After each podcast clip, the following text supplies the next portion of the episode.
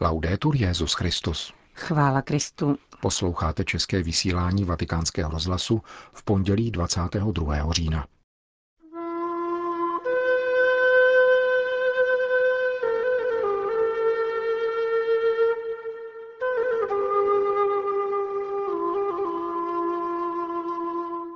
Láska zjevená na kříži promlouvá k dnešnímu světu, zdůraznil papež na setkání se členy řehole pasionistů. Papež František se dnes předpolednem pomodlil u hrobu svatého Jana Pavla II.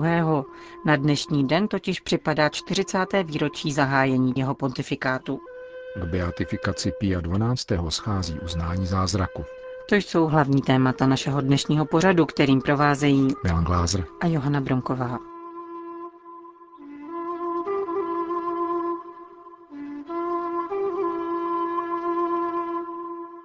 Zprávy vatikánského rozhlasu. Vatikán.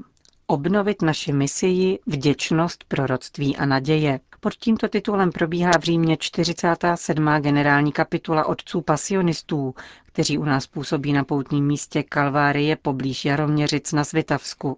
Její účastníky, kteří volbou potvrdili dosavadního generálního představeného Mian Mařana, otce Joachima Rega, dnes v konzistorním sále Apoštolského paláce přijal papež František. Jak zmínil v úvodu své promluvy, cílem generální kapituly je hledat nové cesty trvalé formace v komunitách pasionistů, opírající se o každodenní životní zkušenost a dále se zamyslet nad pastoračním přístupem k mladým generacím.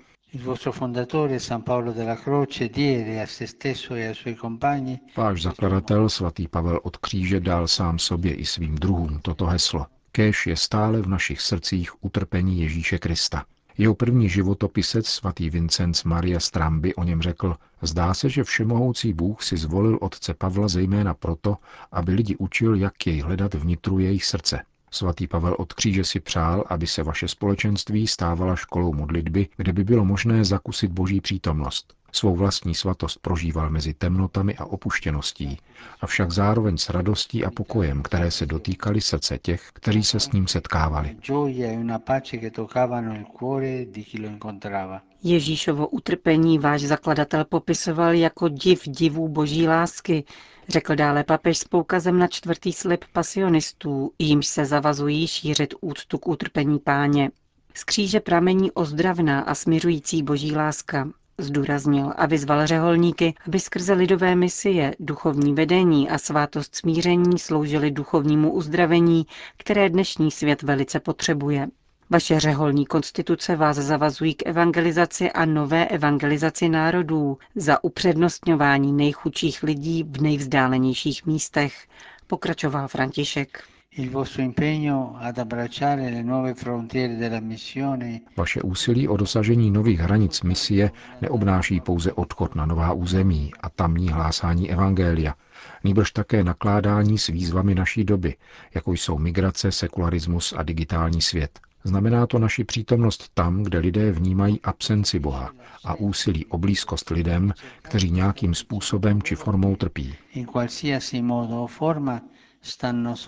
V této epoše plné změn, které spíše naznačují na změnu epochy, máte věnovat pozornost přítomnosti a působení Ducha Svatého a vykládat znamení časů, vybízel svatý otec pasionisty. Nové situace vyžadují novou odpověď. Svatý Pavel od kříže tvořivě reagoval na potřeby své doby a uznal, jak říká v řeholi, že boží láska je navýsost vynalézavá a spíše než slovy se projevuje skutky a příkladem toho, kdo miluje.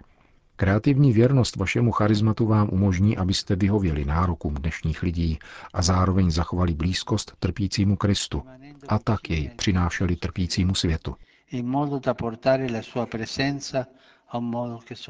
V závěru promluvy k účastníkům generální kapituly společenství utrpení Ježíše Krista papež připomenul četné svědce této řeholní rodiny, zejména pak svatého Gabriela Posentyho od Matky Boží bolestné, který dodnes oslovuje mladé lidi.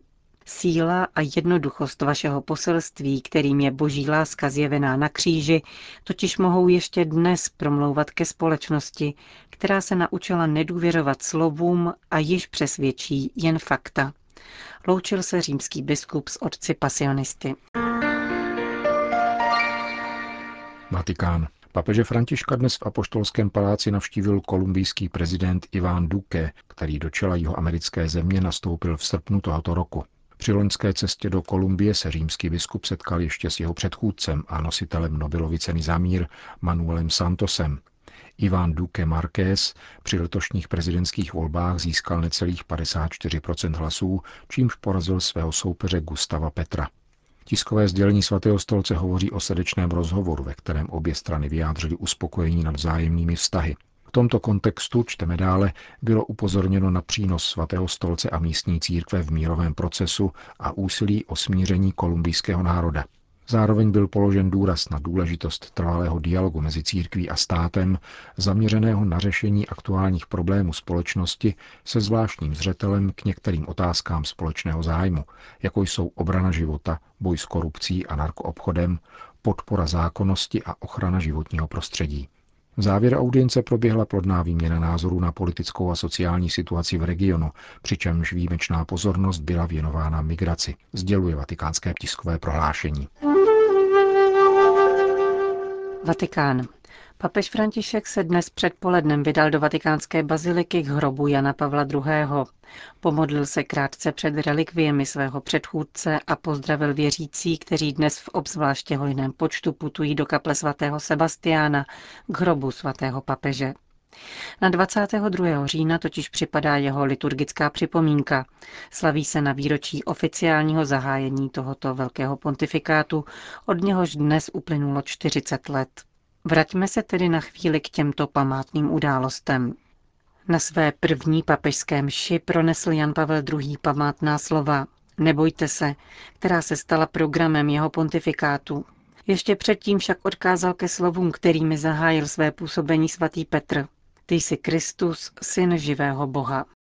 Voi tutti, che già avete la inestimabile ventura di credere, vy všichni, kterým se dostalo nedocenitelného štěstí víry, vy všichni, kteří ještě hledáte Boha a také vy, v kterých se ozývají pochybnosti, přijměte ještě jednou, dnes, na tomto svatém místě, slova vyřčená Šimonem Petrem. V těchto slovech je víra církve. Právě v těchto slovech je nová pravda totiž nejvyšší a poslední pravda o člověku, synu živého Boha. Ty jsi Kristus, syn živého Boha. Tu sei il Cristo, figlio del Dio vivente. Jan Pavel II. připomněl také životní cestu svatého Petra, kterého Kristus přivedl do Říma. Odvolal se na příběh vylíčený v románu Quo Vadis o tom, jak se Petr, rozhodnutý opustit město kvůli Neronovu pronásledování, vrací zpět do Říma po setkání s Kristem. Alla sede di Pietro a Roma sale oggi un vescovo che non è romano. Na římský Petrův stolec dnes vstupuje biskup, který není Říman, biskup, který je synem Polska. Ale v tuto chvíli se rovněž on stává Římanem. Ano, Římanem, také proto, že je synem národa, jehož historie od raných dob a tisíciletá tradice se vyznačuje živou, silnou, nikdy nepřerušenou, prožitou a hlubokou vazbou k Petrovu stolci. Národa, který tomuto stolci zůstal vždycky věrný. Rok 1978 byl dobou hluboké studené války. V komunistických zemích byla víra v Krista zakazována, na západě se šířila sekularizace.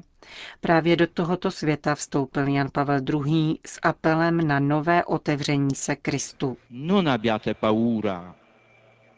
Aprite, anzi spalancate le porte a Cristo.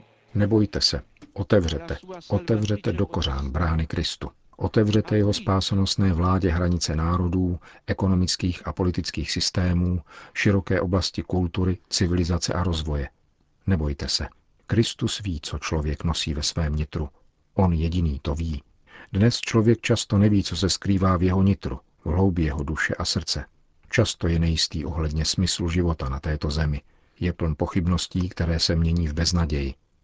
Dovolte tedy, prosím vás, snažně vás prosím s pokorou a důvěrou, dovolte Kristu, aby promlouval k člověku. On jediný má slova života.